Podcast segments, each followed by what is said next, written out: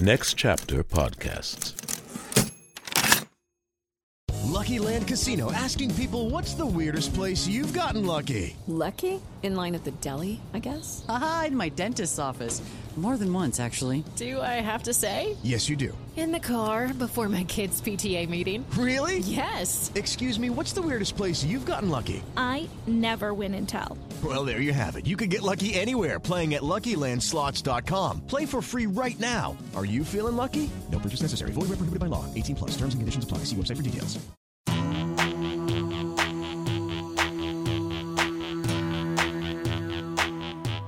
The 500. The 500. JM been walking us down through 2012 edition, so it ain't nothing too new. Hundreds more to go, and in need of a friend. The king of fleece for Angelo, talking the 500 until the end. Talking the 500 until the end with my man JM on the 500, talking the 500 until the end.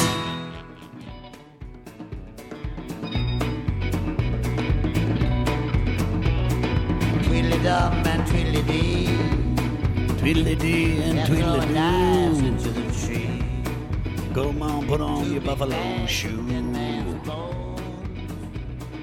Second Bob Dylan record for me. The second one I've listened all the way through. Gonna have to wait until the episode gets going before you find out how I feel. The song is Tweedledee and Tweedledum. It's by Bob Dylan from his 2001 album Love and Theft. It's also number 385 out of 500 on the 500 with Josh Adam Meyers.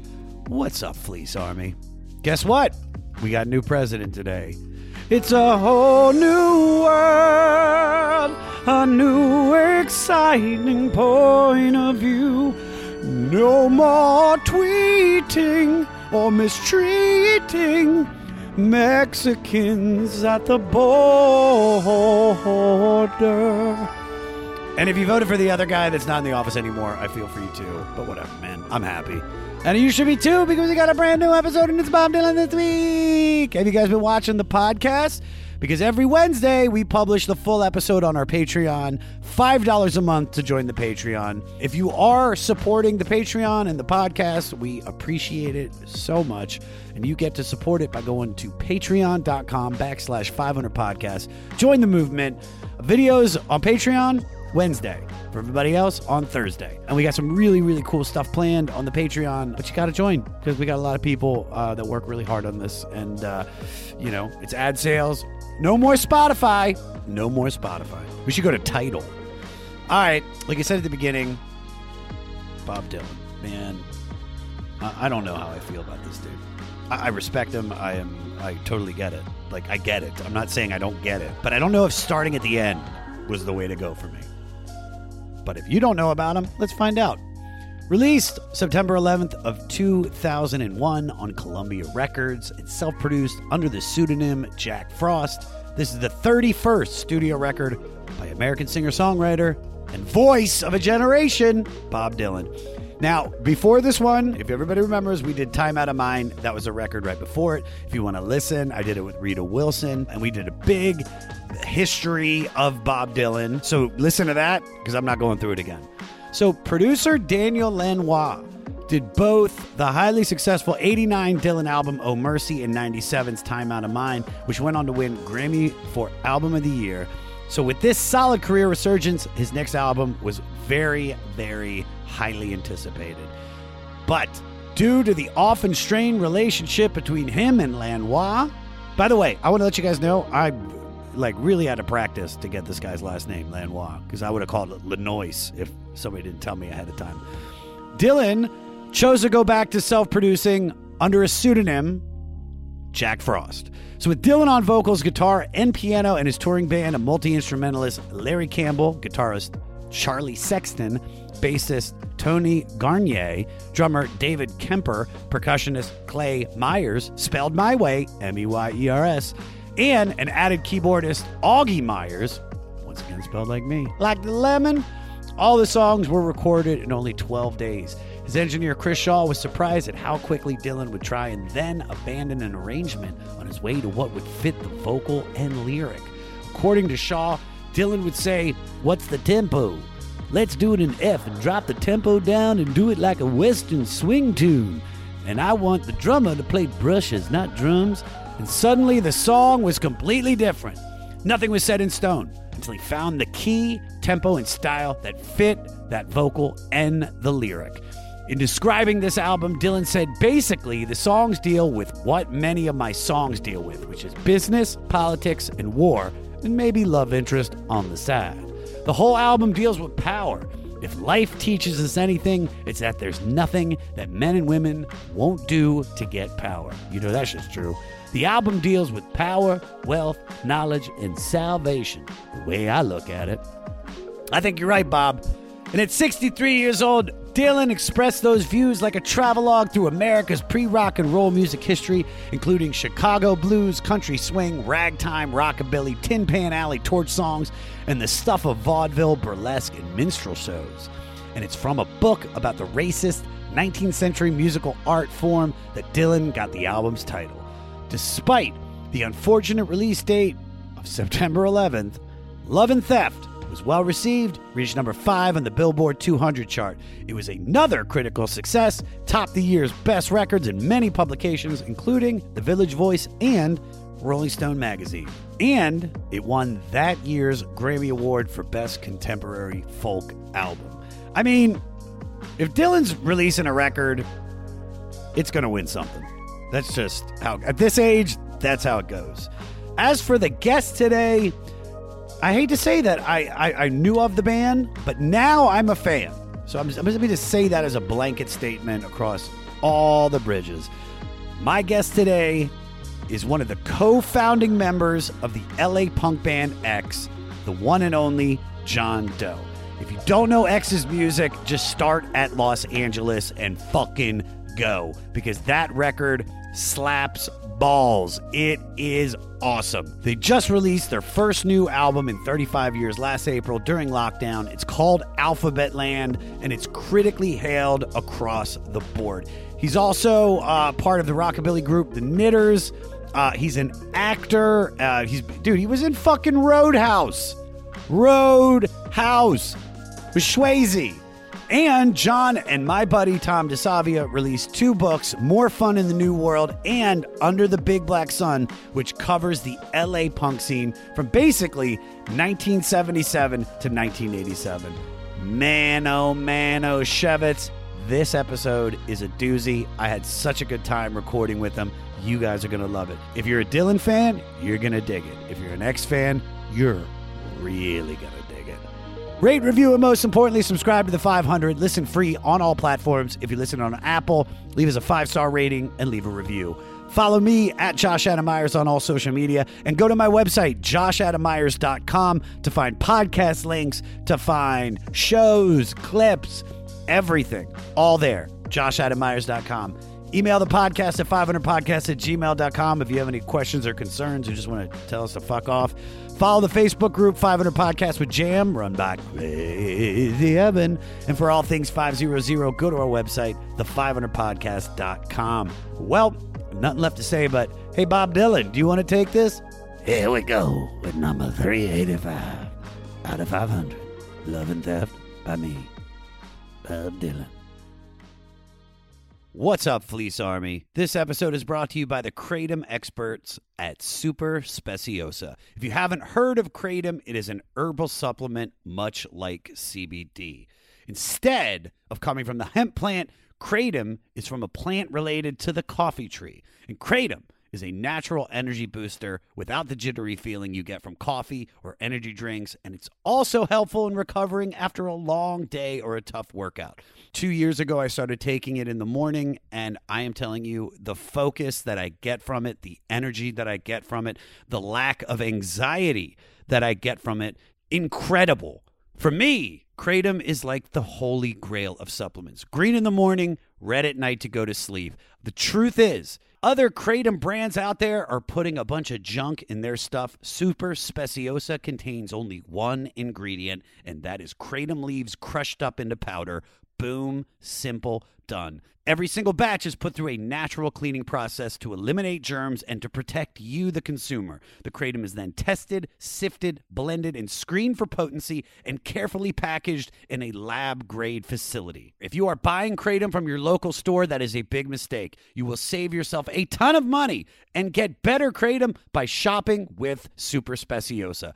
Plus, they're offering our listeners in the Fleece Army 20% off the first order. So go to getsuperleaf.com slash 500. Once again, getsuperleaf.com slash 500 and get 20% off your next order. We're going to post the link in our show notes so it's easy for you guys just to click and take advantage of this offer. We thank Super Speciosa for sponsoring this podcast. It helps me, it can help you too. Try it out.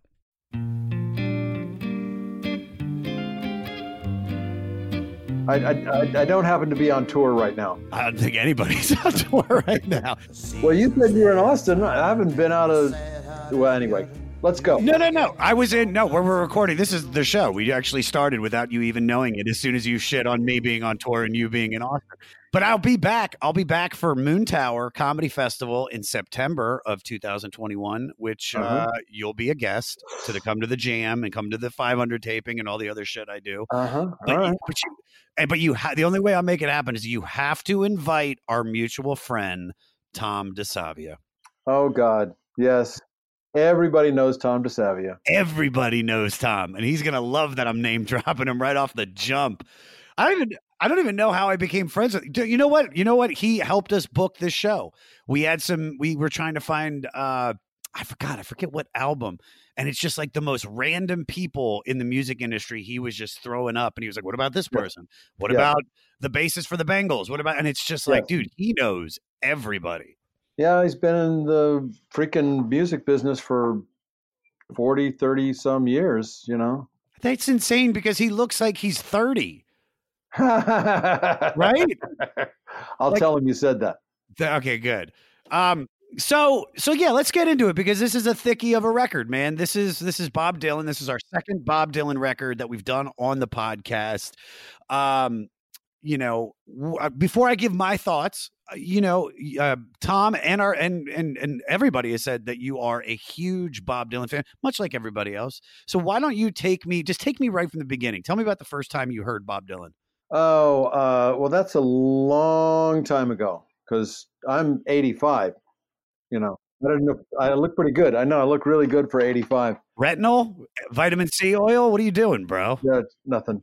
Um, Living. uh, it's really hard to get this stripe in my hair, though. Somebody asked me, "Is that dyed?" And I said, "No, you dumbass. Whatever." um, you know, I had an older brother, and I'm of a certain age, so I, I think uh, you know he's like traditional four years older and crap like that. You know, I, I told your partner here that that uh, I grew up in Baltimore. Wait, wait. for- well, I heard the. I just heard the accent. So, Yeah. So here's how we're gonna test how how bad uh, a Baltimore accent you have. Say Hall and Oates. If it, if it comes out like this, if it comes out like Hall and Oates. Hall and Hall and Oates. My favorite song is "I Can't Go for That." No, come on, get out of here. No, what are you talking I'm about, going downtown. You going down the ocean? I'm going down Ocean City, you know. Dude? I hooked up with a girl from Ocean City once, and I swear to God, she said to me, "Let's go by the ocean. Let me give you a blowjob." I was like, "What? a Oh, blowjob?" Yikes. No, I, I I was I was there in Baltimore in uh, uh, Fells Point back in the uh, back in the good old days when it wasn't full of, when it was full of sailors and and Greek crazy people and bums and all kinds of shit like that. It was Can I tell you awesome. It's still the same. I was just there yesterday. I was just there yesterday, bro. It got invaded. It got invaded by frat boys from Towson like years Yep. and years ago. Yep, that, that's, that was Whatever. me. It's, it's all good. But uh, I think the first record I heard was probably uh, Highway 61, and then uh, Blonde on Blonde. But the one that that uh, you know was kind of like more my record because I was maybe 14 or something like that was uh, John Wesley Harding. And that was the one that, that really like, you know, hooked me and stuff. And then of course, when I was like, uh, you know, early, late, late teens, early twenties, then I was listening to all the older stuff, you know, like um, another side of, and, and uh, bringing it back home and all that jazz. But, um, you know, I, I'm, I'm not a, um, I'm not a scholar of Bob Dylan, and and I, I kind of resist that because there's plenty of um, there's plenty of that. There's plenty of people that, that can do that and and like that, and and I don't.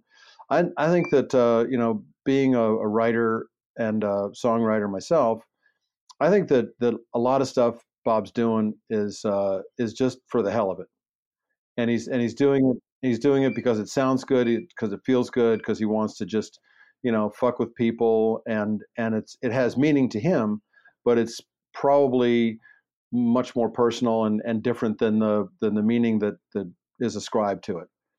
Um, i you know not to say that that he's not you know pulling out quotes and and making mentions of people that is leaving it up in the air leaving it to the to the you know interpreter whoever wants however people want to interpret it.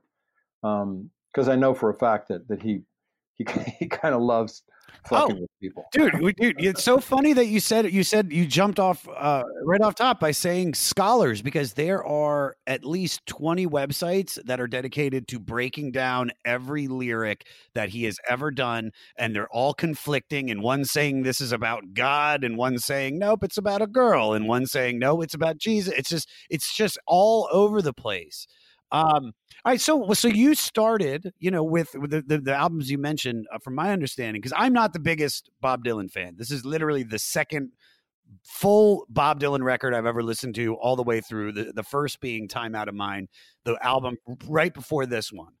So so you started right at you know all the stuff you mentioned are some of his greatest records. So now we've gotten.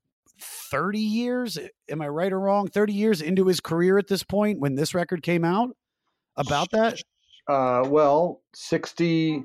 No, it'd be more like forty years.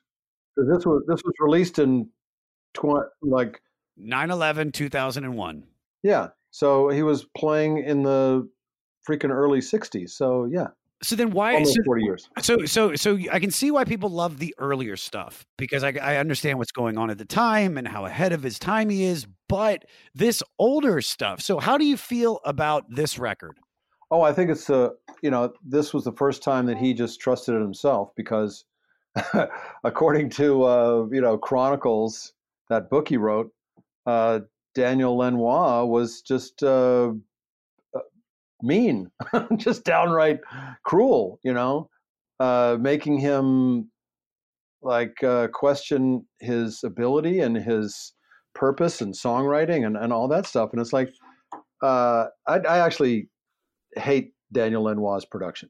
I can't Really? stand. it. I think I think Daniel Lanois is, is one of the only people that can make Emmylou Harris sound like she doesn't sing well.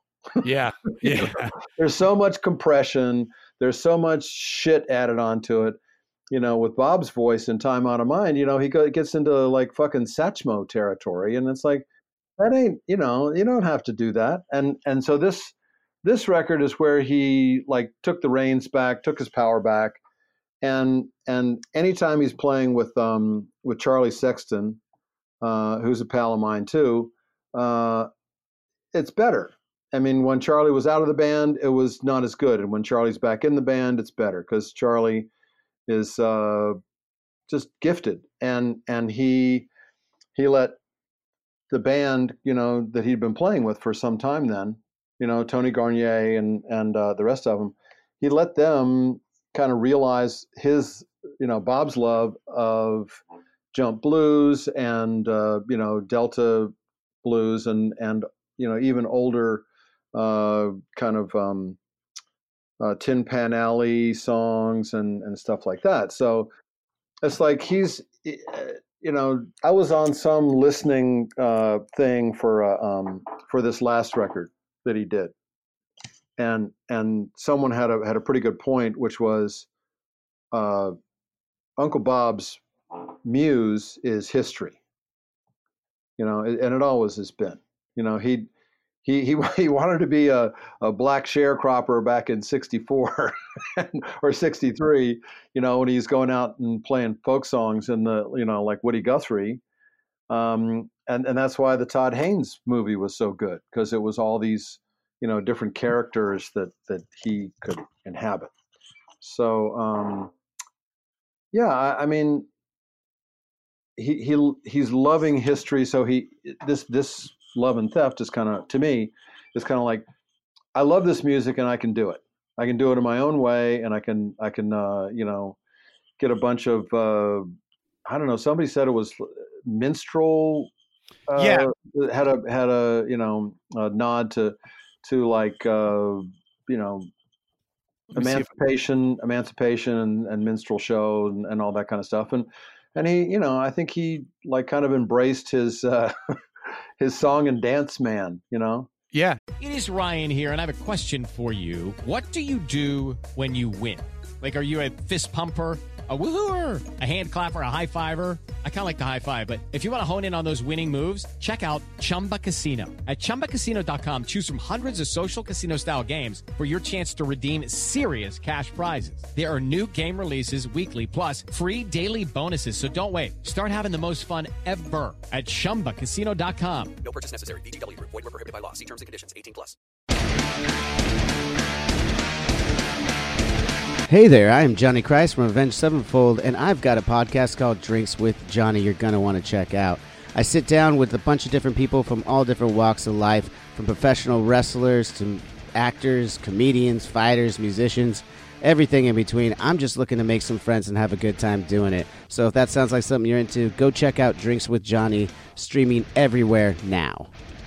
So I so so going with what you're saying, uh, he got the title for the record from Eric Lott's 1993 book Love and Theft, Blackface, Minstrelly, Minstrelsy, and the American Working Class, which explored the racist, the racial and racist components of this popular American musical art form of the early 19th century. Which is funny that we're having that we're having you on to talk about that because on your first album los angeles uh, which is still one of your most popular and uh, you described uh, a racist character escaping the city's diversity with the type of language uh, she would likely use. And right before this we did randy newman's good old boys which has, which has a song rednecks on it uh, and he had said that he wished he could have had could have used another word uh, but for the recording and for the writing, it was truthful. And this then this also reminds me of uh, Bob Dylan's Hurricane.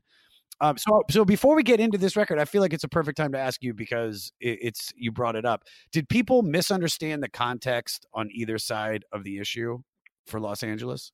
um, not up until about two or three years ago when you know uh, cancel culture uh, became so um, influential, you know, and and I understand it, and and it's you know the the whole purpose of of using the N word in Los Angeles is to hold a mirror up to people.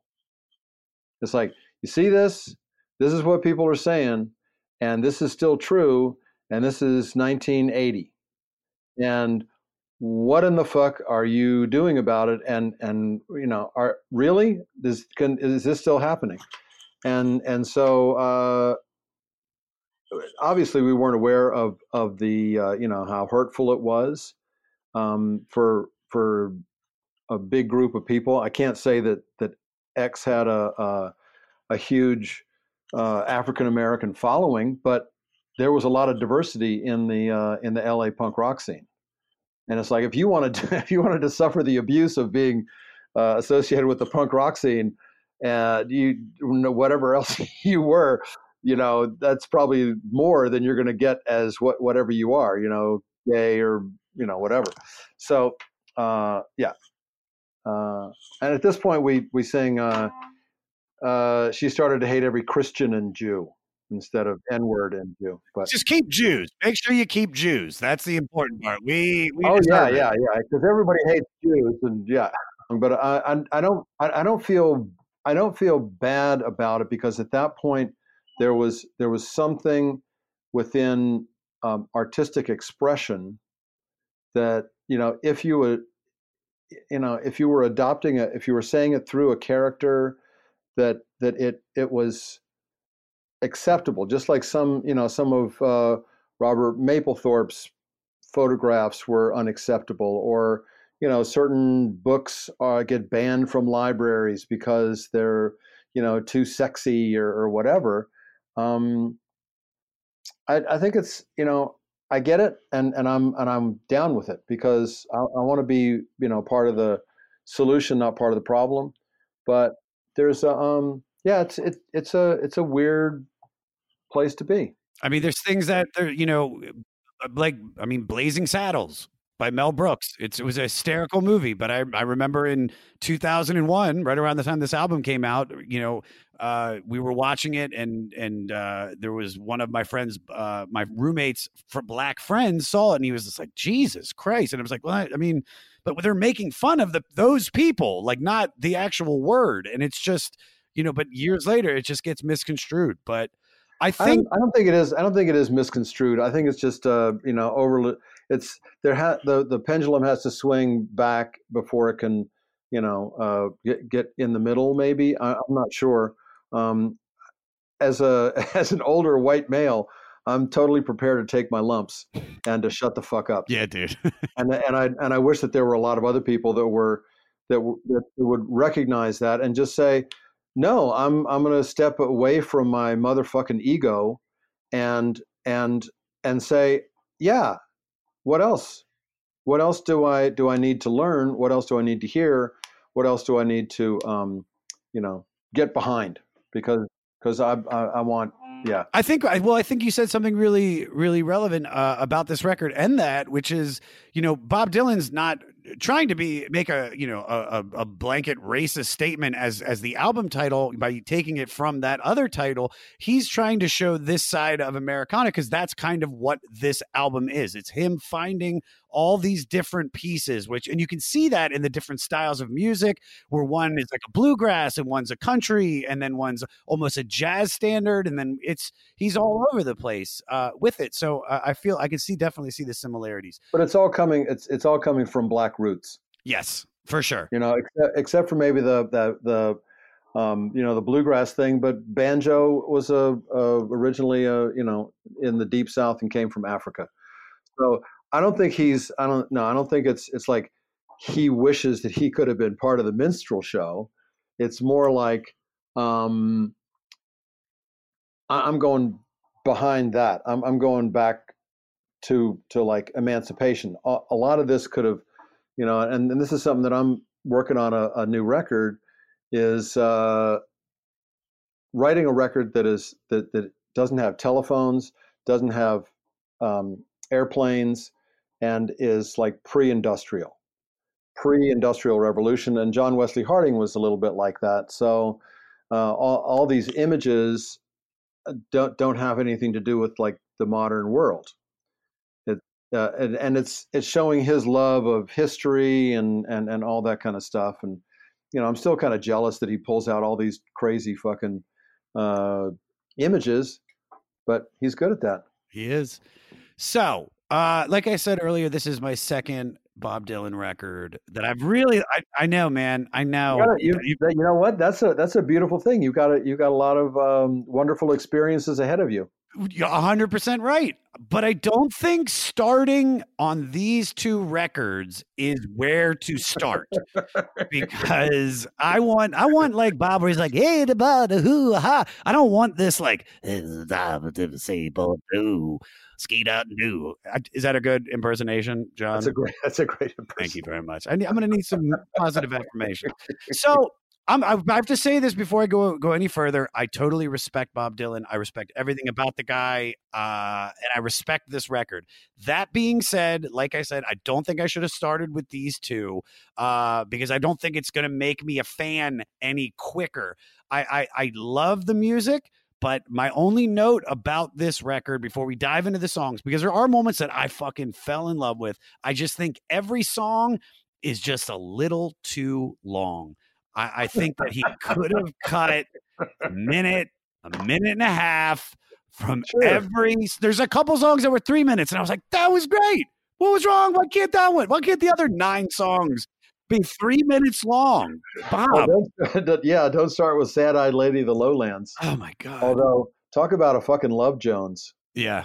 You can write a 17 minute song that's like all words and it's all about like one person. That's a Love Jones. He's he's the man. I'm not like I dude, I love I, everything about him. Yeah, I there see the, the whole thing that's that uh, like is part of um I'm having fun.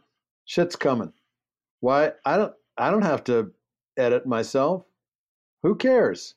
If you don't like it, you can lump it, you know, just kind of a it's you know kind of like I I I love this. I'm having a good time. And and I think that that uh like there's a lot more records of his that are that are less exuberant and and this one is. Because he's because the band is having a great time. And so he's saying yeah let's keep going. I love this groove. And, and i know for a fact that a lot of times he'll write a song uh as the like have the band just hit a groove and just okay play keep going on this thing and so it becomes you know not a jam session but it's like it is it is a groove Yeah, but he and then I, I found out uh, through my writer Morty that he would play the song. They'd be like, "All right, do it country," and he'd be like, "Nah, I don't like that. Nah, do it bluegrass." And then they'd do a blue. Nah, I don't like that, and he would just go and go. But then, surprisingly, this was only this only took two weeks to record. You know, he sat down. You know, they came right in. They they he worked through it, and and this is what he got. And maybe that's why, you know, because as Morty was explaining to me, because I'm like I said, I don't know all the history of Bob Dylan, but he would say that uh that Bob would he they would they would just set it up, set the mics up. And, and and not adjust it. He was trying to go for this older style of recording, uh, like they did, you know, in the in the fifties and in the sixties, because he wanted to capture that that you know that beauty that that that was older music. Yeah. Well, that's the only that's the only decent way to record anyhow. Uh, the only other the, the other kind of recording where people are, you know, flying tracks around and and uh, you know coming into the studio at different times. You can make something that that sounds pleasant, but there's no mojo, there's no soul, there's no um, bleed, there's no there's no something that that is like indescribable. So I mean, yeah, you can you can make a a, a good, I guess, sounding record um, if that's if that's what you like you know if that's if that's your thing. Well, how similar were the recording processes, you know, from what Bob Dylan did to what to what X did? uh, virtually the same. We are all in a room and we just played songs. And i mean we did overdub vocals which i, I think these these vocals are probably uh, i would guess mostly live. But that, that's the way that i i record solo stuff is just you get in a room and you put up enough um, soundproofing to to make sure that that the bleed between one microphone and another isn't isn't going to fuck you at the end you know? Isn't going to screw up stuff a, as you're mixing. You can't turn something down because there's too much of that in another microphone.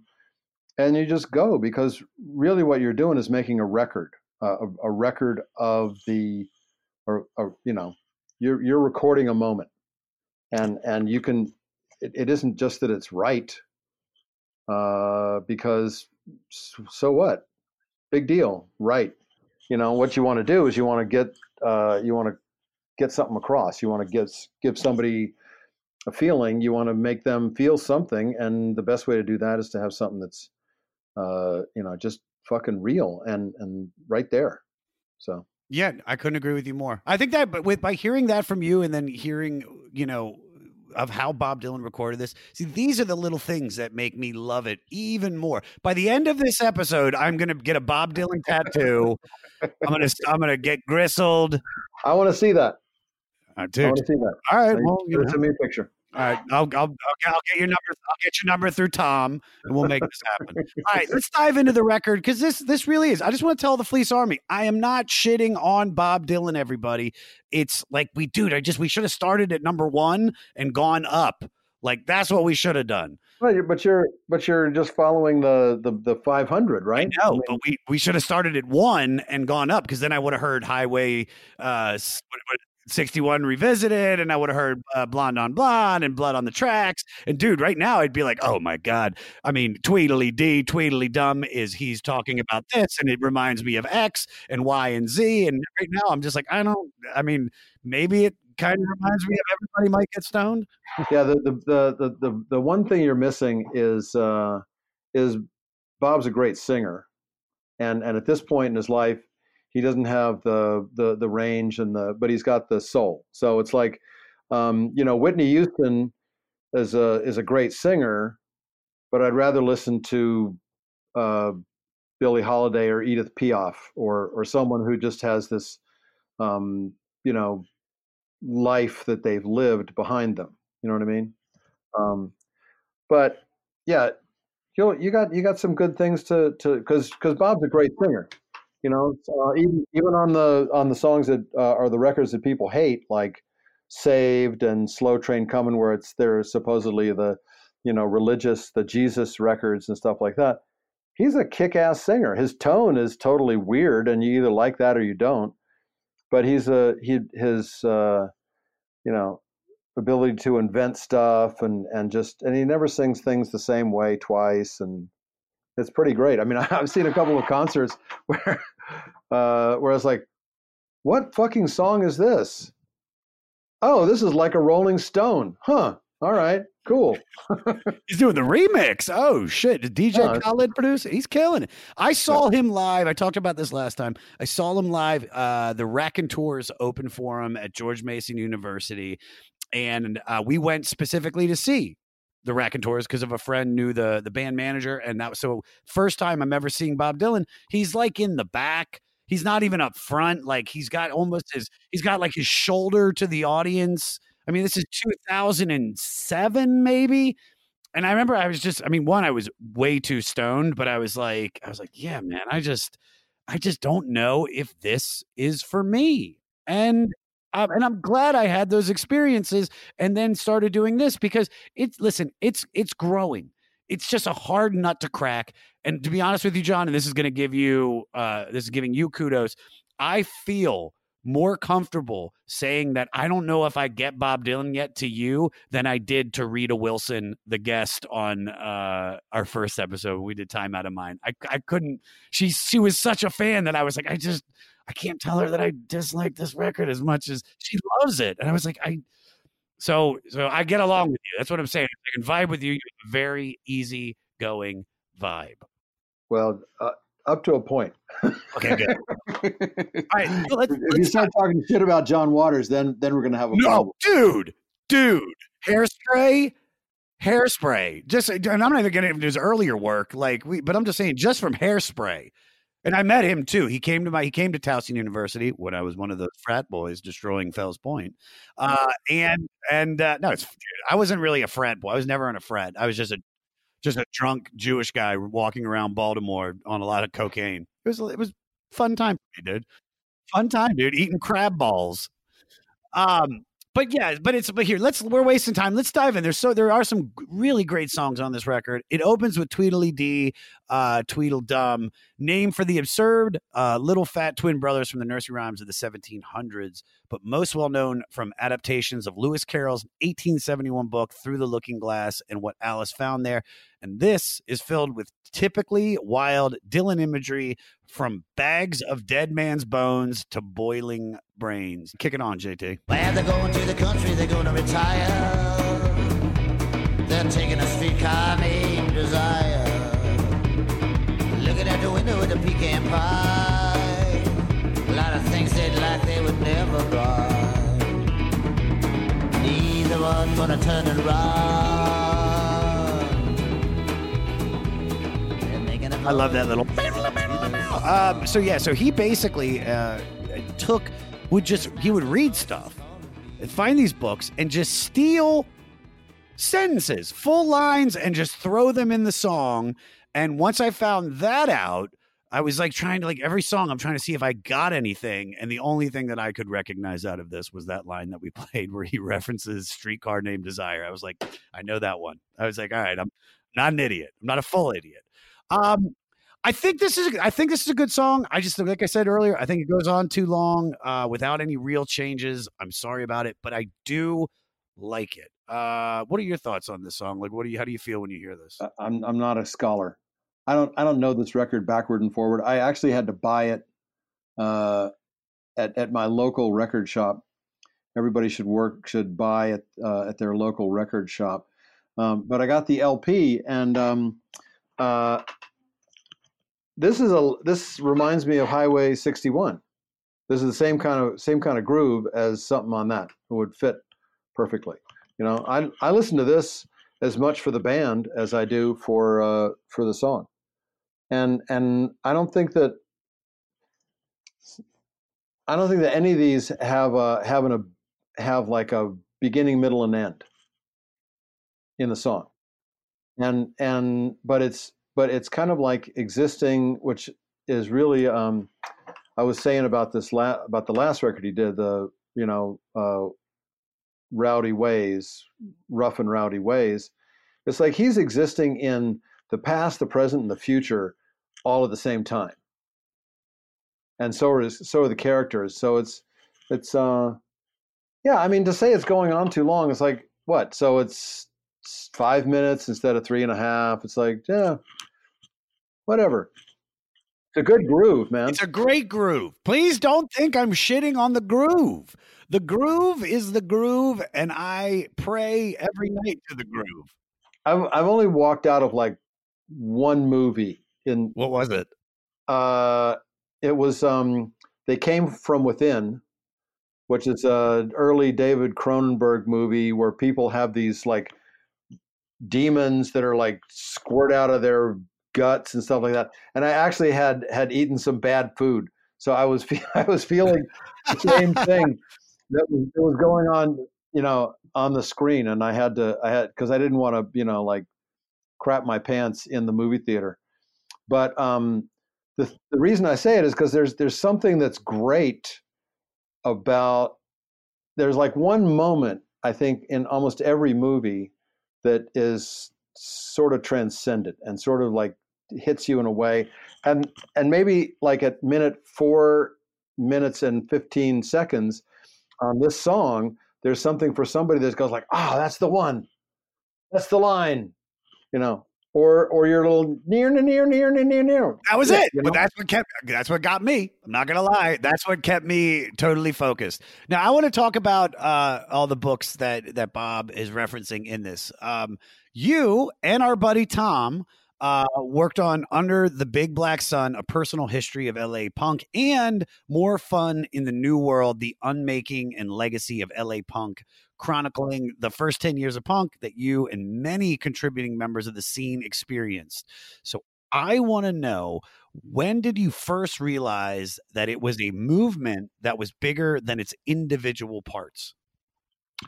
Oh, uh, well, I, I think right at the beginning because because uh, there you know nobody was getting discovered. There wasn't uh, there wasn't um, Seymour Stein and there wasn't uh, you know Malcolm McLaren and there wasn't uh, you know Blondie or uh, the Clash and because you know everybody uh, this is you know that's only about a year and a half or two years after those scenes were were starting but every you know the la scene didn't didn't get much play. So we all had to we all had to work together in order to um, to keep it to keep it viable and and everybody you know played in you know a couple different bands and and all like that so. But did we think it was going to last as long or, or have as much um, cultural impact? No. That that was like maybe in the year 2000 i thought oh god huh. I guess i can hear some influences of la punk rock and in these people. And then people you know who would who were younger were starting to to reference bands from that era and, and stuff like that. But the but the la the la punk rock scene was more about um like goofy kids um having a good time and drinking beer and like living cheaply and and a like a bohemian kind of lifestyle that it, it wasn't like the no future of London or the like art world of New York City. So that's why it's particular particular to Los Angeles. And you know, Tom and I couldn't have done this without all the other people that contributed, and I didn't want to. You know, Tom kept bugging me and said, "You should write a book," and it's like, "You should write a book." Fuck you. That sounds like way too much work and discipline yeah. and stuff that I'm, I'm busy. I've, I've got a job. I don't need another effing job, Tom. Thank you. But um, because I, you know, I'm not a like raconteur telling stories and all this. I, I don't really hold forth that much. On occasion, I'll say, "Yeah, this there was this time that so and so did this and blah blah." Um, so I figured I would be like, uh, you know, Tom Sawyer and get everybody else to paint the fence uh, rather than me have to do it. And then I didn't have to be like the the authority, and and I couldn't tell like what it was like for for women to be in in um, in this uh, scene. You know, I I loved it and appreciated it, and and worked hard to to be allies and and promote um, you know equality because that was that was something that that punk rock really um, really demonstrated or or initiated. I think in in this scene, there were you know in New York, London, L.A., San Francisco, and onward. There's women playing drums. There's women playing lead guitar. There's women, you know, not just the the cute front singer. You know. Um. I, so we were talking about people reading too deeply into uh, into Bob Dylan lyrics uh, because this came out on 9-11 uh, and I don't know why people would think this. Some Dylan fans and conspiracy followers thought Bob was somehow phys- uh, what is it psychically referring to the Twin Towers with this song. Do they really? They really do want to break shit down. They really want to find QAnon. Well, when they want to find it, they find it. I was just going to say that. I guess QAnon is on everybody's mind. They're on everybody's, dude. They knew because it's so because it's so uh, absurd. Um, I I know exactly what what they're talking about, and I know why that why that feels that way. Because we made a record. X made a record after 35 fucking years and it was released during on in uh, April of 2020, and everybody thought, "Oh my God, this is so foreshadowing, and and this is this is like foretelling the future, and how did they do this, and all that sort." Of, it's because we've always written lyrics like that. We've always talked about being disenfranchised, with uh, you know living this this uh, the the world is the the world is going to hell and politicians are all fucked up and and all this kind of stuff. So that's what we write about. And then history catches up with you and so then people are going to say, "Oh my god." If people are looking for something and they want to find it, they're going to find it. They'll find something, so a word, a sentence, uh, an image that just like that. Nope, that proves my point. Uh I mean, who knows? Maybe Bob Dylan is psychic. All right. Uh, the next song I want to talk about is the second song on the record, Mississippi. Uh, so, this is like a world weary look at his then late 50s life running down. And it was originally recorded for the previous album, uh, but it was left off. I do like this. This is really cool. He offered it to Sheryl Crow, who was honored to record it in 98. Then the Dixie Chicks started playing her version in concert. And on his manager's suggestion, Dylan re recorded a more country rock version for this album. What I love about this is that Dylan is getting paid at least four times for this song, which is fucking great. This was this was so popular and loved uh, that it's still considered among his best work. Uh, here, let's let's hear a bit of it. Uh, Peter, play it. Some people will offer you their hand, and some won't. Last night I knew you, tonight I don't. I need something strong to distract my mind. I'm gonna look at you till my eyes go I, I actually really like this song. I, I think this might be one of the best ones on the record. Um, might because there might be some later that I enjoy even more. Uh, so, what do you think? Well, I'm gonna I'm gonna just do a little review here. You know, Mississippi is is famous for inventing the blues. You know, all the all the um, Delta blues guys came from Mississippi, and and so he, he would he would be there in a second, and I I think that if you're if you're going to talk about you know living his life and and and wondering about whether it's rewarding or not i think that's that's where that's where you're at. So yeah i, I think there's a lot of references to to like slavery and and uh like being being in a place that is uh unwelcoming being in a place that that that you you know you might as well get out of because because it's not gonna it's not gonna serve you Yeah. So let's let's talk about let's talk about aging gracefully, like Bob's trying to say here. Can the spirit of punk rock age gracefully, or is it supposed to just burn out by design? No, I think it totally can. And and uh, you know, everybody said that rock and roll is just a, a A fad. yeah, a fad or just for young people. And there's something you can do as a young person that you can't do as an older person. But uh, there's plenty to there's plenty to do.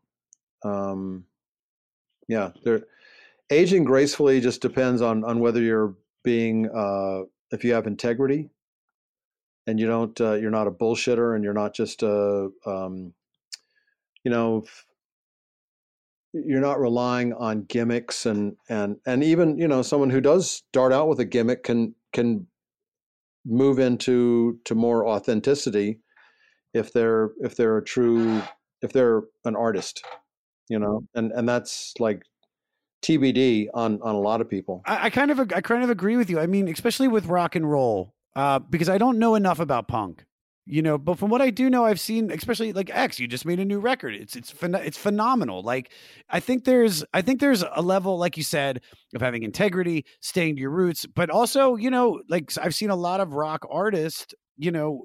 Do one thing at the beginning, and as they age, it's almost like they're like even with Bob, it's like he's he's doing stuff for fun now because this is what he wants to do and he gave us so much earlier and so it's it's just as long as you're you're still playing to what you love and what you want to do I, I don't see there you know you i mean i think it would be weird to see a guy 85 years old you know at the roxy just fucking yeah da- da- da- da- i mean that would be weird but I, i'd go see it because i'd get free tickets you know it'd probably be awesome.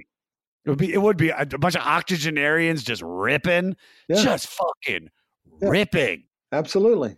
Why not? Who says they Dude, can't? Dude, Um, we gotta find but- some eight. We gotta find some eighty-five year olds that can rip. Yeah i know one his name's willie nelson Okay, you know you're right. Okay, I forgot about it. He's eighty-five. Jesus, how he's eighty-five, and I look older than him, and I'm forty-one. no i think he's 87 Good God. Yeah, and I've I've seen him since uh, you know moving to Austin, and I'm I'm friends with some of his kids. Uh, that that he there is something that he does in every show, and it's not always the same. That blows my mind. He's one of the one of the best guitar players ever. Yeah, not just for what he does, but definitely that.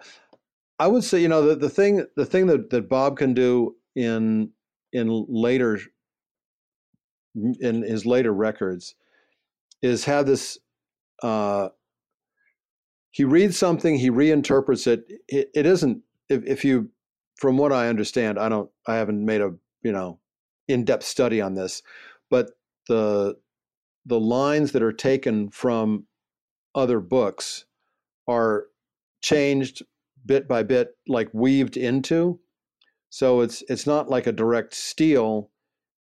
It's it's more of a like oh this i just did read this but it's fitting into this character rather than i'm taking this and then going to make a character around it it may be totally wrong but he was kind of you know referencing different characters and people all the time i mean from from the get-go so it's no surprise I mean, the guys. I mean, how many albums has he made at this point? This is what his like 250 two hundred. this is his two hundred fiftieth record. This, I mean, after a certain point of time, it's like how many lyrics can you write on your own? You know, thinking, thank God he didn't just like steal off like the Olive Garden menu. He's just like, all right, all you can eat breadsticks, oh, and soup and salad. Um, This is Chris DeMakes, guitarist and vocalist for Less Than Jake, and host of Chris DeMakes a Podcast, a songwriting podcast where every week I'm joined by an amazing guest to break down the writing, recording, and release of one iconic song from their career. In our giant evergreen back catalog of episodes, we've had rock legends such as Dee Snider and Huey Lewis, punk rock favorites like Mark Hoppus, Fat Mike, and Brett Gurewitz, and up and coming artists of today such as Liz Stokes of the Beths and Genesis Owusu. We've had guests from all genres and styles of music, and I guarantee that if you peruse our back catalog, you'll see several episodes that'll make you say, Man, I gotta hear that.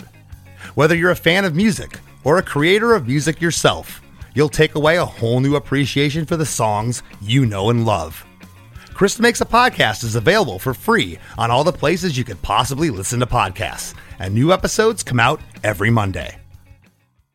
Hey, you. Do you have any plans this year? Ha! How's that going? Did you get 2020? Well, welcome to a brand new podcast called 2020, where myself, Benny Goodman, and my good friends Corey Payson and Siobhan Cronin from the band Lost Symphony also got 2020. And since the world ended this year, we decided why not just check in with some of our friends in the music industry and see how everyone's doing. We're going to get a candid look at life on and off the stage, as well as the mindset of some of the most successful people in the entertainment industry. New episodes drop every Sunday and Wednesday at 9 p.m. Eastern. And you can listen at 2020-d.com, soundtalentmedia.com, or on your favorite podcast app. All right, let's move on to the next song. We got a few more I want to talk about. Summer Day uh, 45. Um, this might actually, uh, this moment right here might be my favorite of the record so far. Uh, Peter, play it. Everybody get ready, lift up your glasses and sing.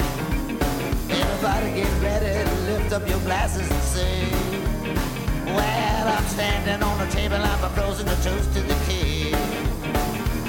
While I'm driving in the flats Um, I, I really do like this song. "Oh, Uh, so what I found, he paraphrases F. Scott Fitzgerald's "The Great Gatsby," the obscure 1964 single "Hopped Up Mustang" by Arlen Sanders, and a Japanese book we'll get into later. I see. I, this is where I now the album has got me. Now I'm into it, and this is the shit that I like. I like the slower stuff that he does, but if we've you know so far the three songs that we've heard so far, this is definitely my favorite. Um, do you have anything you want to add to this before I move on to Bye Bye? No, I think that this is a a a, a very uh, great rendition of so many jump blues songs. It could be, you know, Wynonie Harris from, uh, or the Blasters, who were big in the LA scene back in back in the day. Um, yeah, it's it's like I'm going to use this as my canvas, and I'm going to have some great some some great imagery and and uh, yeah, so it's a and and this is where the band just really he just lets them loose, you know. The groove, as you said earlier, the groove. That's right. Well, I didn't I didn't invent that term. I don't know if you if you I I don't want to take credit for inventing the term the groove or in trying the- to connect with you. I'm trying, I'm trying to, in the pocket, the groove. The groove. Oh, you mean the groove? As he would say it, the groove. That's how Bob would say, come on, man, get into the groove. All right, by and by. Now, here's what I found. This, like many others on this album, really reflects Dylan's love and admiration for songs from the 20s, 30s, and 40s. In fact, he based this on the Billie Holiday song Having Myself a Time. And what's funny is it sounds breezy, but there's this dark, obsessive vibe lurking in the lyrics, uh, which might be about a woman or even his feelings about that era of music itself. Uh, and you can hear the darkness in this clip. Peter, go ahead and play it. Gone mad. Mama, she's feeling sad. Well, I'm gonna baptize you in fire so you can sin no more. I'm gonna establish my rule through civil war. I'll make you see just how I mean, loyal, uh, I'm going to baptize you in fire. Jesus. Yeah, why not?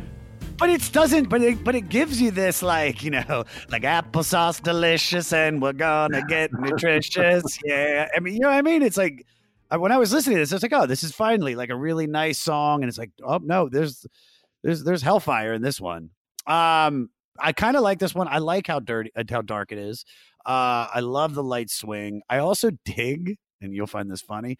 I like this song a lot because this, I think this might be the shortest one on the record. Well, to each their own. To each their own. Uh, well, your your thoughts? How do you feel? The the darkness is is always there. It's just how much do you want to emphasize it? You know, and and he's not afraid to to um to like that last verse that you referenced. He's not afraid to to have everything in chaos. If that's the way it's going to go, that's the way it's going to go. And and uh, I'm you know not going to not going to pull back. Uh, I I think referencing the Civil War is probably like more of the same kind of thing with with uh, you know being about emancipation, being about about that time. So uh, let me ask you because like I like I said I don't know about a lot of his earlier work. Is this is this is like a reoccurring thing with Bob, I assume, where it's just like it's just brutal honesty and just like you said that darkness. Yes. Yeah. And and he I think he allows himself to to to let the song take him someplace that he might, you know, not even know where it's going to go. Here you are, you're walking down the path and then you you make you you write one line and then it's like, oh, there's another one right behind it. I know that that's how that's how it works for me. Um, you don't know where it's going to go when you first start out, and it just goes. For sure. All right, I want to ask you a question because we did uh, a White Stripes record right before this, uh, and, in that, uh, Jack and Meg broke up uh, and got divorced, and Meg had to convince Jack to keep the band together, and then you and Exene broke up right as the band was reaching some mainstream success. And you not only stayed together, but you also started a second band, the Knitters. So I got to ask, was there any talk of the band breaking up as well? Oh, sure. But we realized that we were friends before we were married, and uh, and that our artistic relationship was more important than than being married, than being a, a couple. Not to say it wasn't hard, but it was also, you know, it was also our our job. It was our job, and we we took it really seriously and felt like that that it was more important than than we were individually, and and we weren't acting like fucking children, and and you know just wanting to cut our nose off to spite our face kind of thing, you know. But it was yeah, it was it was very difficult, and and that Ain't Love Grand record was also the first record we did without Ray Manzarek, and that was uh, kind of a mistake. The, the producer that we chose was known for doing heavy metal records, and he kind of sucked a lot of the life out of the out of the songs, you know. But say la vie, man. That's the way it goes. How close? How close was X to to to being to being over though? Like, how was there like was there a moment you're like, it's fucking done, man? It's fucking done. Oh, that still happens. That still happens with everybody. I know.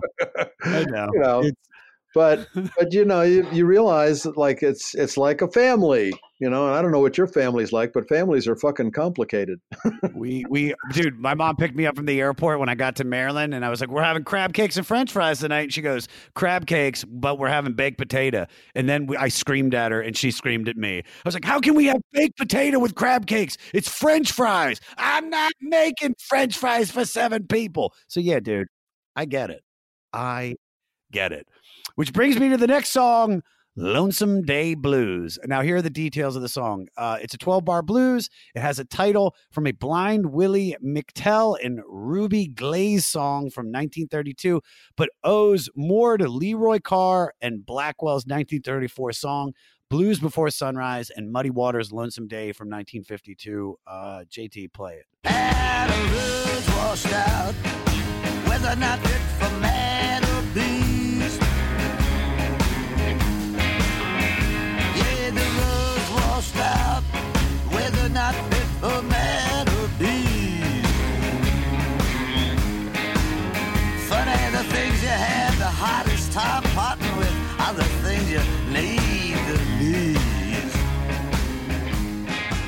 Right, here are my thoughts on this song. What I got from this song is it's about two women, okay? The main girl and then Samantha Brown. Uh, now, that being said, I think it's kind of fucked up that he called out Samantha Brown. He could have just said, because he never mentions the other girl, but he mentioned Samantha Brown by name. And if there's a real Samantha Brown, I don't know if I, I'm happy for her or I'm, or I'm like, yeah, or, you know, that's kind of fucked up. that's what I got. Um, but also, then I read the lyrics and I noticed there's like 11 verses in this song. And once again, it's just a little too long. I love the groove, but the song swings. Don't get me wrong, but just 11 verses. That's a lot. Your first record is 28 minutes, bro. Your first record is like 28, Our last, 20 our last record is 26 or 7 minutes. That's awesome. You know? That's perfect. Hey, you know what? Uh, I, I'm I'm not gonna I'm not gonna get into this. I'm not gonna be drawn into this again. Okay. Not again with this uh, fucking drawing me into a fight with with you again.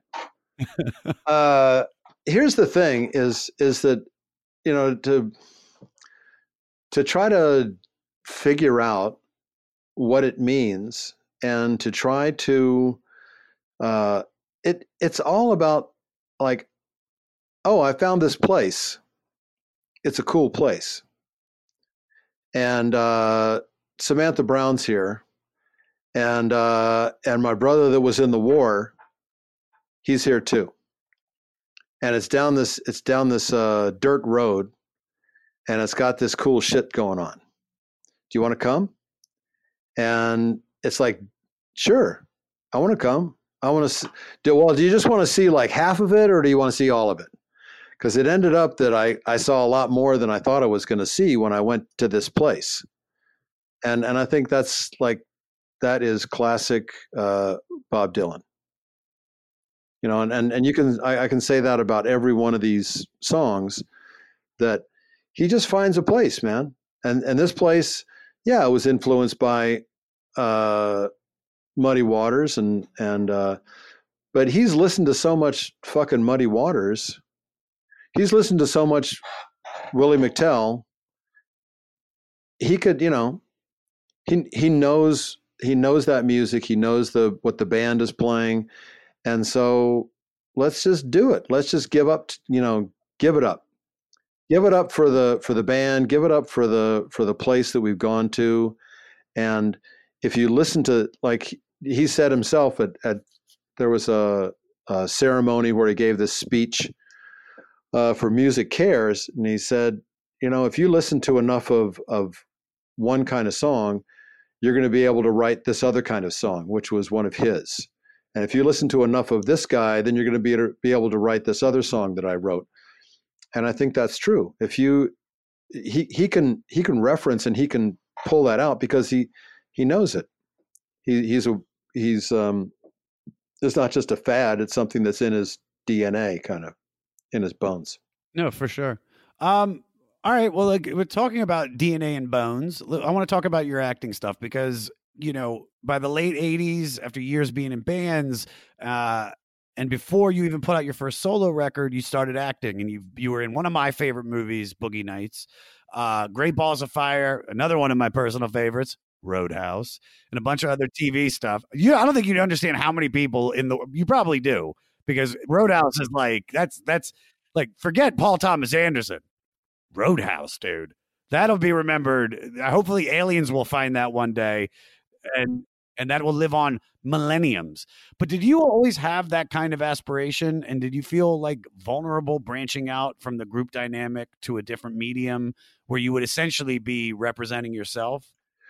Uh, no, I didn't. And and I'll give Allison Anders, the indie film director, credit for for asking me to to be in one of her first movies or her first movie called um, Border Radio, and it's just like uh, somebody.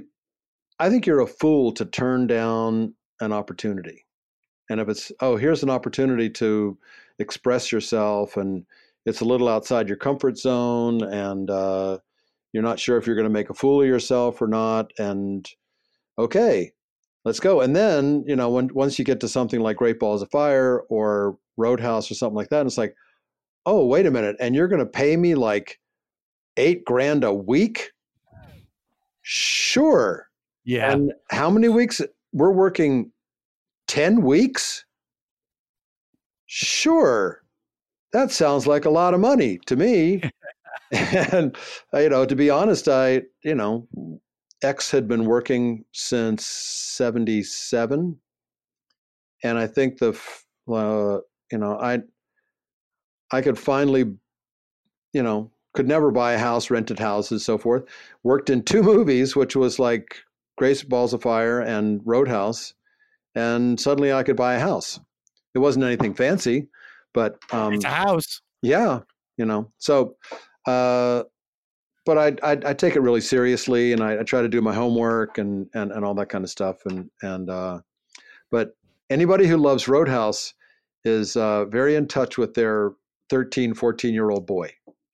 Oh yeah, and, dude. And I mean, you know that that goes for male and female and binary and everybody else. If you like that movie, then you like you know, uh, kind of kicking ass and I mean, it's perfect, bro. It is. I mean, come on, dude. That is that is Swayze at at peak Swayze. I mean, he rips a guy's heart out of his chest for Christ's sake. throat. I mean, that's He pulls I'm throat out. kidding. All right, same thing. I mean, I'm sorry, I got I got Indiana Jones and the Temple of Doom mixed up. Uh, they're the same. They're very very similar. very similar. can see why I do that. it was great. I and, uh, at- at some point I'm going to write a, a a biography, and and that'll be a a, a dedicated chapter that's that's very funny. it was. It's like it's like the the most expensive B movie ever made. Yeah. and then up to that point, Joel Silver, who was the producer, had had nothing but success, and that was a huge bomb at the box office. Yes, but probably on VHS, he made his money back tenfold, tenfold, and the rights, the the where you can watch show it on television. I mean, come on, Yeah, I think it's called streaming. that's what it is. But no, there's another one. It's like where it's with television. It's where it goes syndication. Yes, right. The syndication. Yeah. If let me ask you this: If Joel Silver called you and said, "We're doing Roadhouse Two, uh, the prequel to it," are you in? Absolutely. I, I think they didn't. Didn't they do a? Didn't they do a? Uh, Hey, listen, you know what I say? No Schwazy, no Wazy. no Wazy. It's like that. No I, Wazy. I like it. Thank you. All right, Floater. Too much to ask. That's the next song I want to talk about. This is interesting. A couple of the lines of this song were said to have been plagiarized and paraphrased from a translated version of Junichi Saga's 1991 nonfiction book about the Japanese crime syndicate Confessions of a Yakuza. When someone pointed it out to the writer, rather than be upset or litigious, he said he was honored by Dylan. When confronted with his proclivity for liberally lifting from writers, including Saga, he unapologetically said, This is from Bob Dylan wussies and pussies complain about that stuff. If you think it's so easy to quote him and it can help your work, do it yourself and see how far you can get. Fucking Bob, dude. I also found this on a message board and I thought this was pretty funny. Uh, an amazing song that doubles as a book recommendation. How evil.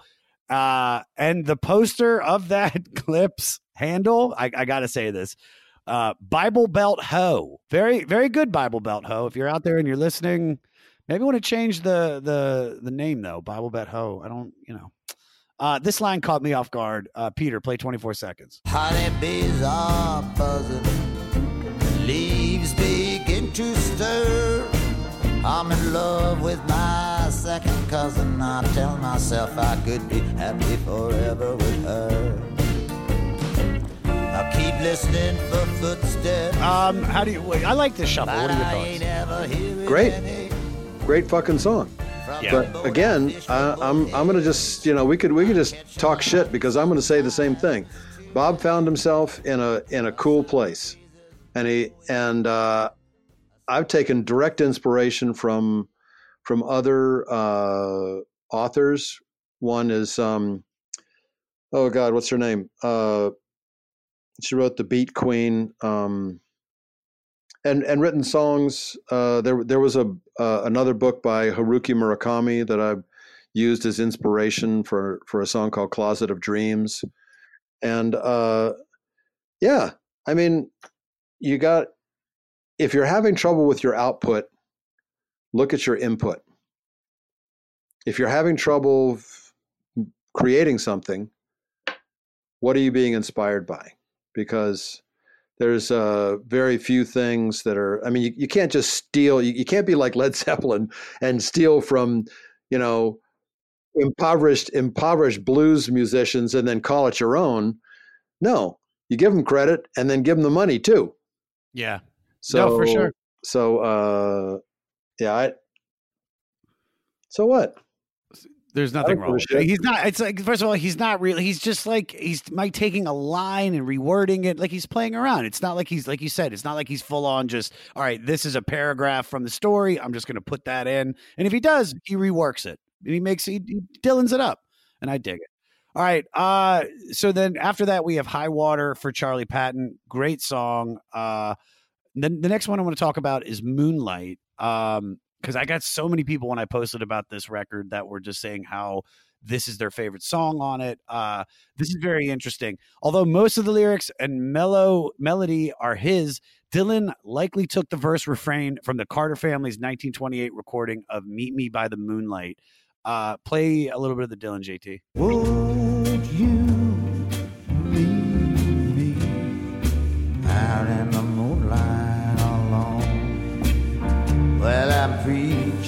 peace and harmony, the blessings of tranquility. Yet I know when the time is right to strike. So, according to engineer Chris Shaw, this was recorded completely live in a few takes with no editing or additional overdubs. I love that. They did it. He was like, he listened to it. He's like, it's perfect. And then that was it. And I really, I really like this song. I'm, I have, a, I have a big heart. I'm, I'm looking for love, and not in even all the wrong places. I'm just looking for it. But I love, I love when a song like this, especially, and I think that's this is with this album. It just, we've had some really high highs, and we've had moments where I'm like, okay, I don't know if I'm vibing this, but like you said, when you find the groove, you find the groove. And in this one, I really enjoyed the groove. Um, Well, this is a this is a sort of uh, jazz standard, Tin Pan Alley kind of uh, chord changes and delivery, and uh, and it's unabashedly romantic. Uh, I hate to tell whoever was commenting that this was taken from the Carter family. Uh, ask them to listen to Woody Guthrie, and pretty much every fucking melody that Woody does, which are incredible, are taken from a Carter family song. Like "This Land Is Your Land" is uh, uh, something like "My Sweet Darling," oh, or "My Little Darling," and it's like the same. So, shit happens. Shit does happen. All right, that's perfect. Perfect button on that. All right, uh, honest with me. Uh, the song meaning I think is about a lost love that was upended uh, the narrator's whole life. Uh, but it's a Bob Dylan song, so who really knows? Um, once again, though, this I song. love the I, I love the fact that it's like there's all this shit that goes down, and I think that people have a really hard time being honest, and they they always want people want to, and I'll include myself there. Uh, you want to soft pedal it. You don't want to hurt people's feelings. You don't want to. Um, uh, you, you it's it's really hard to be brutally honest, and I guess somewhere in the middle of this is also referencing uh, uh, like a Civil War song. Yeah, yeah. So, so he for the line, "I'm not sorry for nothing I've done. I'm glad I fought. I only wish we'd won." That's from uh, the pro Confederate post Civil War song.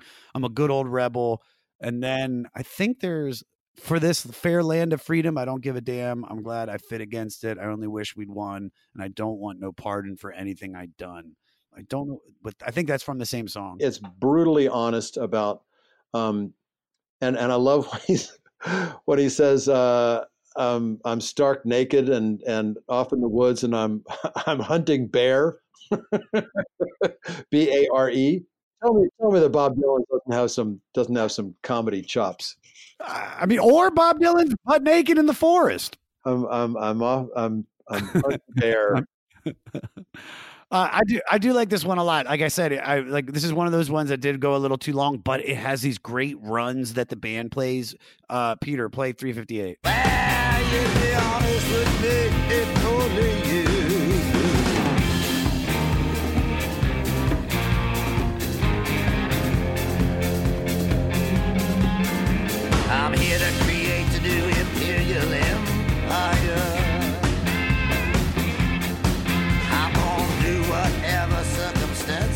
Like these are the things that are saving certain songs for me because it's like I this one this is one of the rockers on the record, uh, so immediately I'm drawn to it. Like I said, it, it's but it's that that little guitar run that dan dan dan that just Thank you, Charlie Sexton. What Charlie's playing there is is classic Elmore James kind of kind of stuff. So it's so good. Yeah. All right. All right, Po Boy. Uh, this is you were talking about Bob's humor. This is another great example.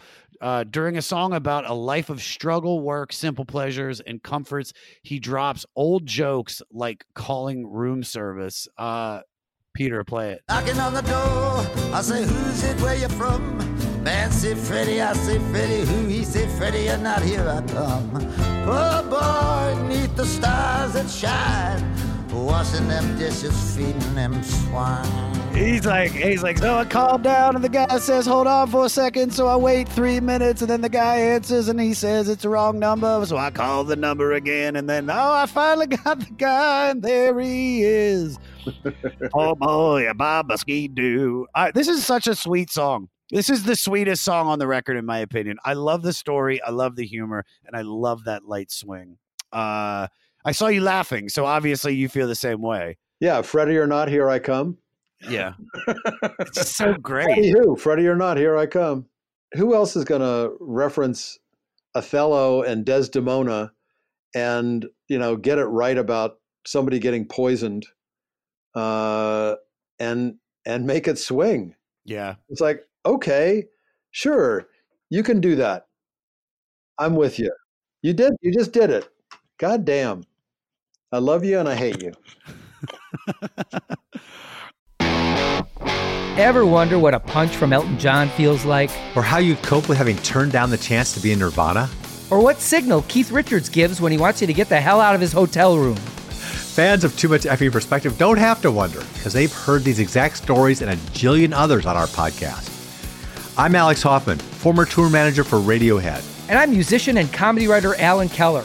On the TMEP show, we get guests like Nancy Wilson from Heart, Jeremiah Fraites from the Lumineers, and Modern Family's Julie Bowen to tell us things they may have only shared with their therapist, clergy, or a TMZ stringer. So join us on Too Much Effing Perspective. That's E F F I N G Perspective. The only podcast you crank up to 11. All right. Uh, cry a while. All right. So this one is vicious. Uh, here's another acid tongue song of resentment. It's somebody who has well earned their tears. Here's the best part. Uh, Peter, play it. Last night across the alley, there was a pounding on the wall. It must have been Don Pasquale making a 2 a.m. booty call. To break a trusting heart like mine was just your style. Bob Dylan just shouted out booty calls. I fucking love that. And it's funny how he found that out. After seeing Rolling Stone magazine in the studio with Destiny's Child on the cover and the heading Booty Camp, he put the phrase booty call into this song. Good for Bob. Doesn't matter where you get it. No, dude. The term booty also means what a pirate might loot or steal, but I don't think in this this well, No, no, no. But you see, here's a, here's another thing where uh, he's. It, this is not. This doesn't take place in the recording studio while there's a Rolling Stone. It takes place in some alternate fucking universe yeah. where uh, you know the the railroad that's going out of Pennsylvania and the frozen fucking uh, roads in Denver and you know, but then there's double crossing, backstabbing phonies and Yeah. Great song. All right, last song on the record, Sugar Baby. And I I honest to God think I know I've said I've enjoyed this one or I like this one. I'm connecting with this. I think this is my favorite song on the record. And I also think it's a perfect way to end the album. Just a slow, regretful ballad about a life of heartbreak. And it really does break my heart. Um, here, Peter, play 227. Sugar baby, get on down the line. You ain't got no brains, no how. You went years without me, I might as well keep going now.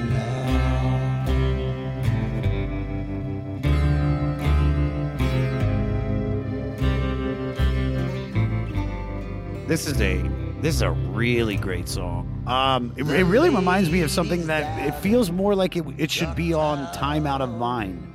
Um, it just ha- that's I feel like it's a continuation of that record. Um, Your thoughts on it? Ending the album with this?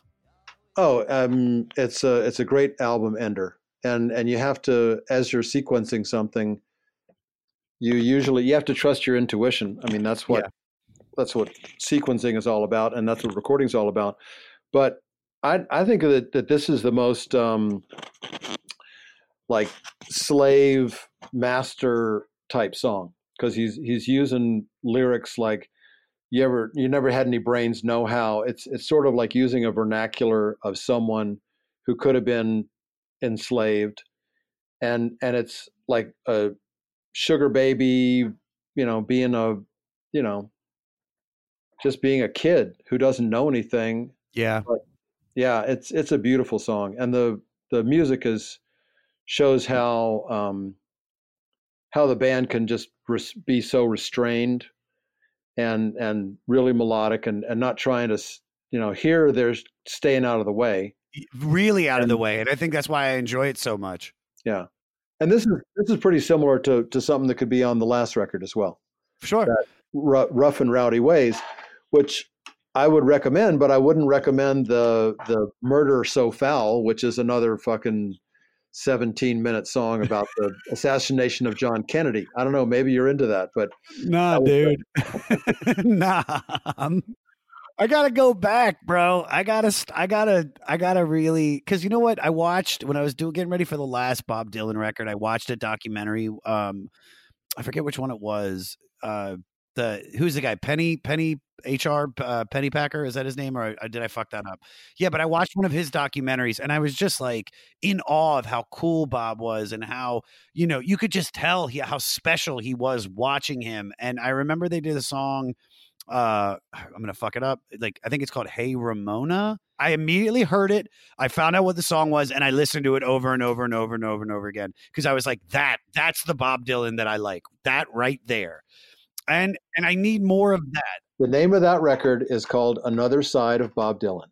Ooh. And that was when he when he stepped away from doing more political stuff and he was doing more uh, romantic stuff. It's beautiful. But dude, I have no time. I have to listen to the Who next and then I think fucking Talking Heads or some shit. I mean, nothing. I'm not against any of these other albums I got to listen to. I have no time. I have no time to listen to Stone Temple Pilots and Guns and Roses. Oh, bands. You're that- right. You're right. There's, there's, there's never enough time. There's never any enough extra time to listen to either one of those bands. I, I'm so embarrassed about my music knowledge, bro. I'm just so embarrassed. I, I, I mean, listen. I, I just, I, I listened to Los Angeles.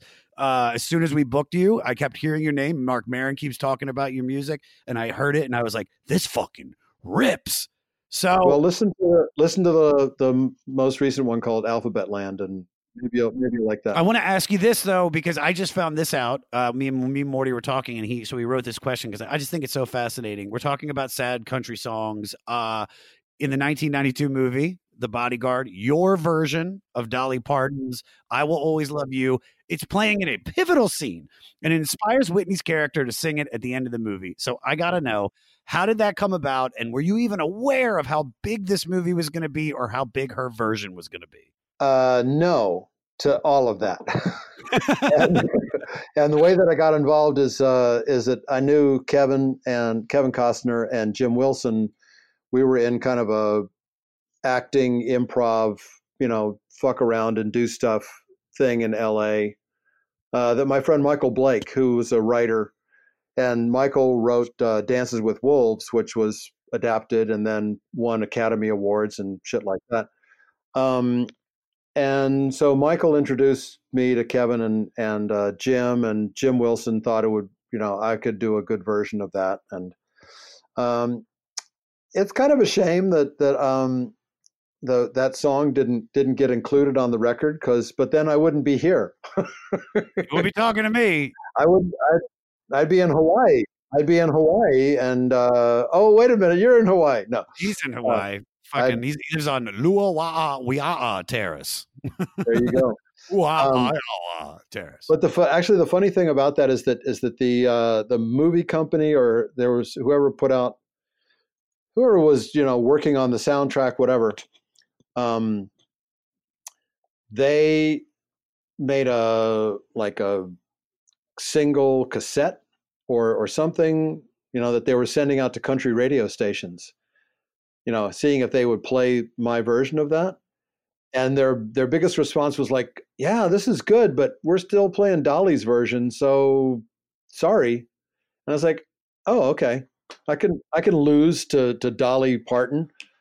Uh, but that was the first uh, gold record that nick lowe got because what's so funny about peace love and understanding is on that soundtrack Really? on the soundtrack to bodyguard That is so dope. That is I so loved cool. I loved Whitney Houston in that. It was like Whitney without makeup. Oh my god, she was she was so natural and such a such a dream. I just love that we're skipping over that you're good friends with Kevin Costner.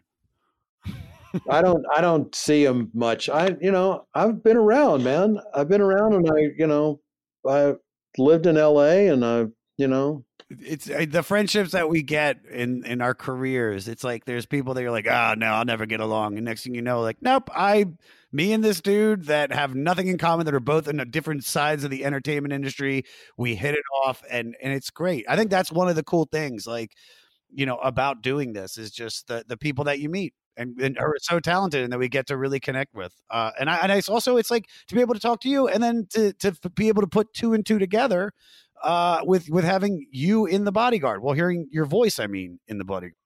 It's incredible. Um, you want to do some facts and we'll get out of here? Sure. All right. I found this fact, Morty. So if don't get mad at me because I found this one. Morty writes all the facts, but I found this one, uh, and you'll see why. In her memoir, Wishful Drinking, Carrie Fisher writes about getting a call from Dylan. He'd been asked to endorse a cologne called Just Like a Woman, but he didn't like that name and wanted her advice on alternates. So I wanted to ask I wanted to ask you, what song title of yours would be the best name for a cologne? uh, sex and sex and dying in high society. Nice, dude. I was like, I was like, what about L.A.? Then I was like, nah, that would be too pee-pee smelling. It'd Yeah. be it'd be overcrowded. Yeah. It's the scent of overcrowd and high taxes. No, sex and dying in high society, which which is uh you know that's a, a total kind of ripoff of uh, uh, Fear and Loathing in Las Vegas. yeah, yeah, Same oh, for kinda- sure, dude, Same kind of thing. for sure. What would it smell like? What would be the main note? uh something uh something awful like like the way that orange blossoms can be so like overwhelming you know orange the, the smell of orange blossom i mean the actual going into an orange grove or in la Yeah, it's kind of it's intoxicating but then at the same time it's like too much it's like uh just really tone it down. just Yeah. Smothering you're smothering me with your sweetness yeah. stop it All right. So Dylan would sometimes play the band old records for the styles that he wanted to emulate and would start and stop takes to change directions. If the band wasn't getting it, he would threaten them by telling them he'll just do it solo, and it scared the shit out of them enough to get them to figure out what he wanted. I love that. I because if there's anybody that you don't want to get fired by, it's Bob Dylan. You get a chance to play with Dylan, you do what the fuck Dylan wants. Um, so I got to ask you this: When you first started getting those, and started getting offered movie roles, and were making solo records, was there any pushback from the band? Uh, no, no. That was like uh, with the high tides rise all the boats, and and I still believe that. Yeah. Um, I, I think you know there, there were a couple of times when I was working on Roswell that it was it was uh, really like the scheduling was fucked up because I never knew when they would call me to work for a week. I wasn't an actual like regular on the show, Yeah. and they would you know at, at random you know, and it would only be about a ten day uh, turnaround. It's like okay, you're working in ten days. It's like shit. I've got a, a whole you know. So sometimes I have to say I couldn't, but other times I would try to fly back and forth and. But I only missed one gig from that. Yeah. Good. Good. and Good. they were and they were righteously angry with me and and I apologized and yeah we rescheduled it we're still together There you go. You won. Don't worry. You- you- in, the end, you, you got it. All right.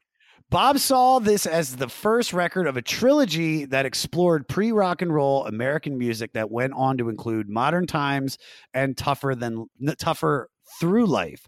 Uh, in 1985, you, Exene, uh, DJ Bonebrake, and guitarist Dave and Alvin from the Blasters, and stand up bassist Jonny Ray Bartel from the Red Devils put out the first record from your roots band side project, The Knitters. 25 later, you followed it up. So I want to know will we finally be getting the third Knitters album in 2025? uh, if we're all still alive yes it's already in the works. No. I have no idea. We did that on a lark. It was like I love the Carter family. Do you love the Carter family? Yeah let's do let's play this song. And the Knitters were uh, we didn't have a name.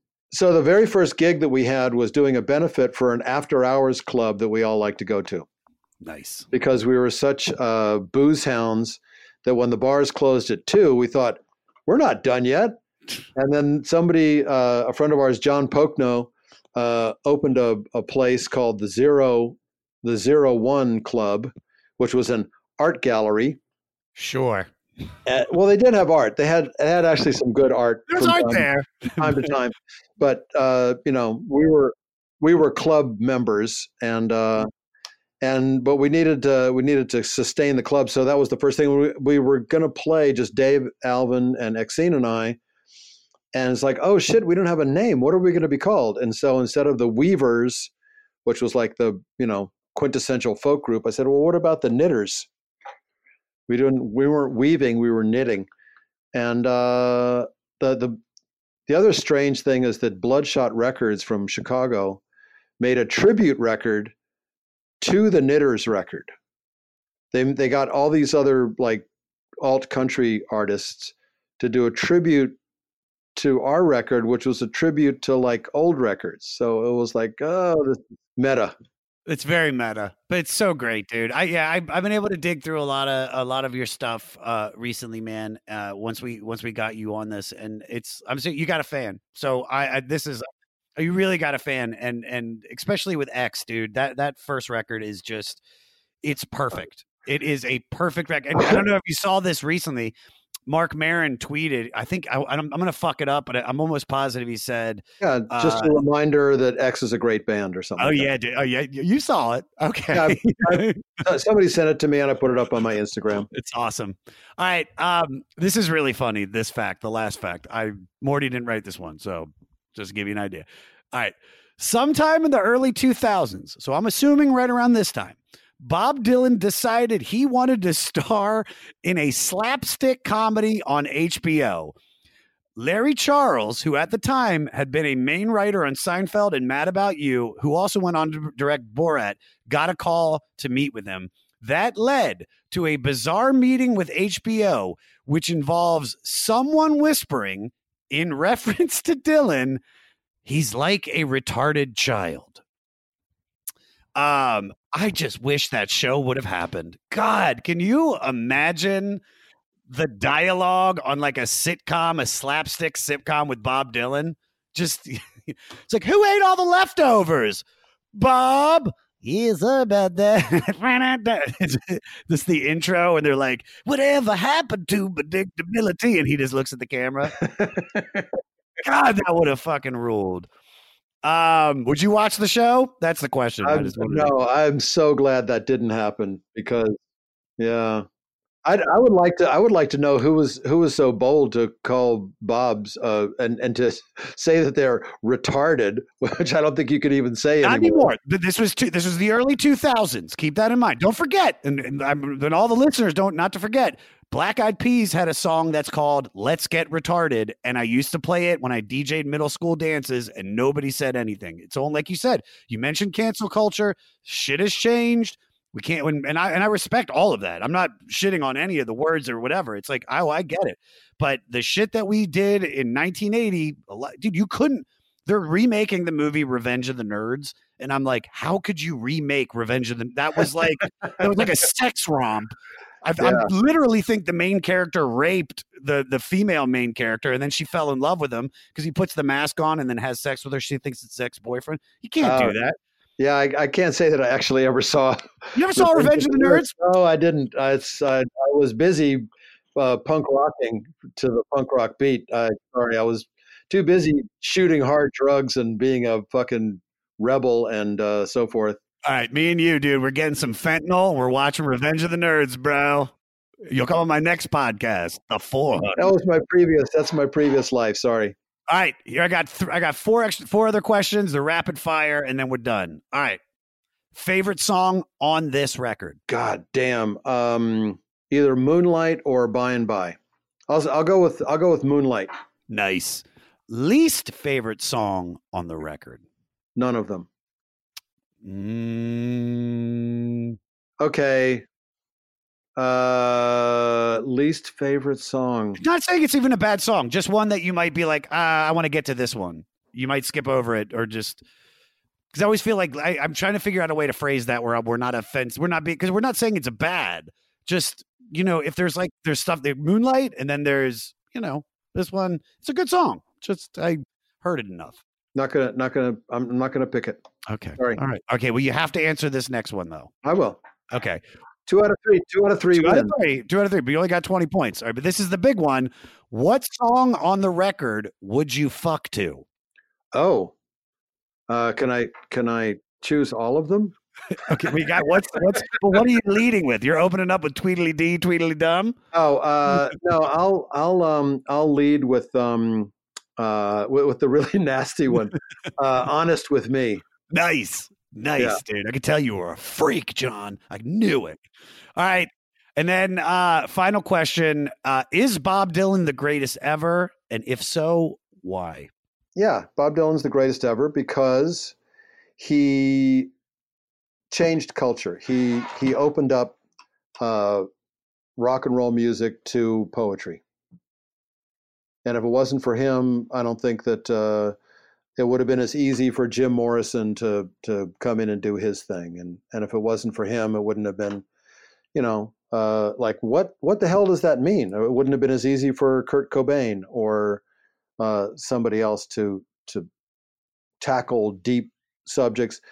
And I, you know, I, with a song like Hurricane, you know, nobody Yeah. was talking about nobody was talking about that kind of inequality, or uh, even way back, you know, the uh, death of Hattie Carroll, which was historical about about some rich bastard killing a slave because she didn't do what he wanted to or whatever. So, um, and also, uh, I, uh, he's the greatest for longevity. Him and Willie, you know, and a few others. It's per- perfect answer. Because I, I, I mean, I, as I said it, I was like, God, that's such a hard question to answer, and you're like, you nailed it. Uh, I, I, and he also doesn't give a shit. That's the big thing. That's real rock and roll. That's the most punk rock thing you can do is not give a shit. Right. And and you know everybody said he lost his mind when he you know had uh, had the band back him up and went electric and all that kind of stuff and had you know he doesn't care. He doesn't He's doing- care. he's doing his thing. Um, I mean this from the bottom of my heart, John. Uh, I can't thank you enough. I had such a good time talking with you, buddy. And um, so if you have anything you want to promote, uh, please do. I know you have the new record. Just whatever you want to promote, go ahead. Oh Jesus! Uh, yeah, just uh, I'm not a I'm, not a self promoter, uh, ex- except that there there is a really good X record called Alphabetland. It's on Fat Possum Records. Um, I'm going to do a show, an internet show on Thursday, the day after um, inauguration day, and it's uh, it's on a platform called Mandolin. Uh, it's on my Instagram. Eight o'clock uh, Central Time on Thursday, the 21st. Perfect. And we'll we'll promote the fuck out of it for you to make sure all the listeners because this comes out on Wednesday. Uh, and also the movie. Don't forget the movie that's in the can. Yeah, DOA. DOA. That's that's you know it's still being edited. So it's not really in the can then. Oh no, it's in the can, but it's but it's still they're, they're opening the can up every once in a while to tinker with it. Exactly. They're they're in the they're in the midst of actually they're doing the soundtrack, which is uh, frightening. But uh, yeah, there- there's going to have to be some more voiceover and shit like that. So All right, I love it, John. I, I had such a great time. Thank you, buddy. it's my pleasure, man. This was this was more fun than I thought it was going to be. Yes. What did I tell you? What did I tell you? The one and only John Doe. I can't thank John enough for coming on. So make sure you get Alphabetland, the new record from X, and be on the lookout for DOA, his new movie. But go out and watch Roadhouse now if you've never seen it. Follow him on Instagram at T H E E J O H N D O E. And you can follow him on Twitter at John Doe from X or go to his website, johndoe.com. Now, we just listened to Bob Dylan from 2001. For new music this week, Lil Matty Pinfield picked David Ramirez, and you are listening to the title track from his latest album, My Love is a Hurricane. David Ramirez is a singer songwriter from Austin, Texas, whose emotional performances have made him a rising star of the Americana scene. Endorsed by Jason Isbell and Wilco, and compared to one of his idols, Bob Dylan, David toured relentlessly to sold out intimate venues across America before fucking COVID hit and shut them all down. My Love is a Hurricane is his fifth full length album to date. I love this song. You're going to dig it too. Find all the links on the website, 500podcast.com. And if you are in a band and were directly influenced by one of these albums or artists and you want your music featured on the 500, send us your song, 500podcast at gmail.com. Put the album and the artist that influenced you in the subject line. Next week is the Who Week as we go deep into the 66 sophomore record, a quick one. It is quick. If you haven't listened, do your homework. Stay fleecy, doogle doogle. August of 83, Alicia came to wreck my city. Six days before I was born, like to think that was some kind of warning. They say there's power in the rain. I find more power in my name. You gotta know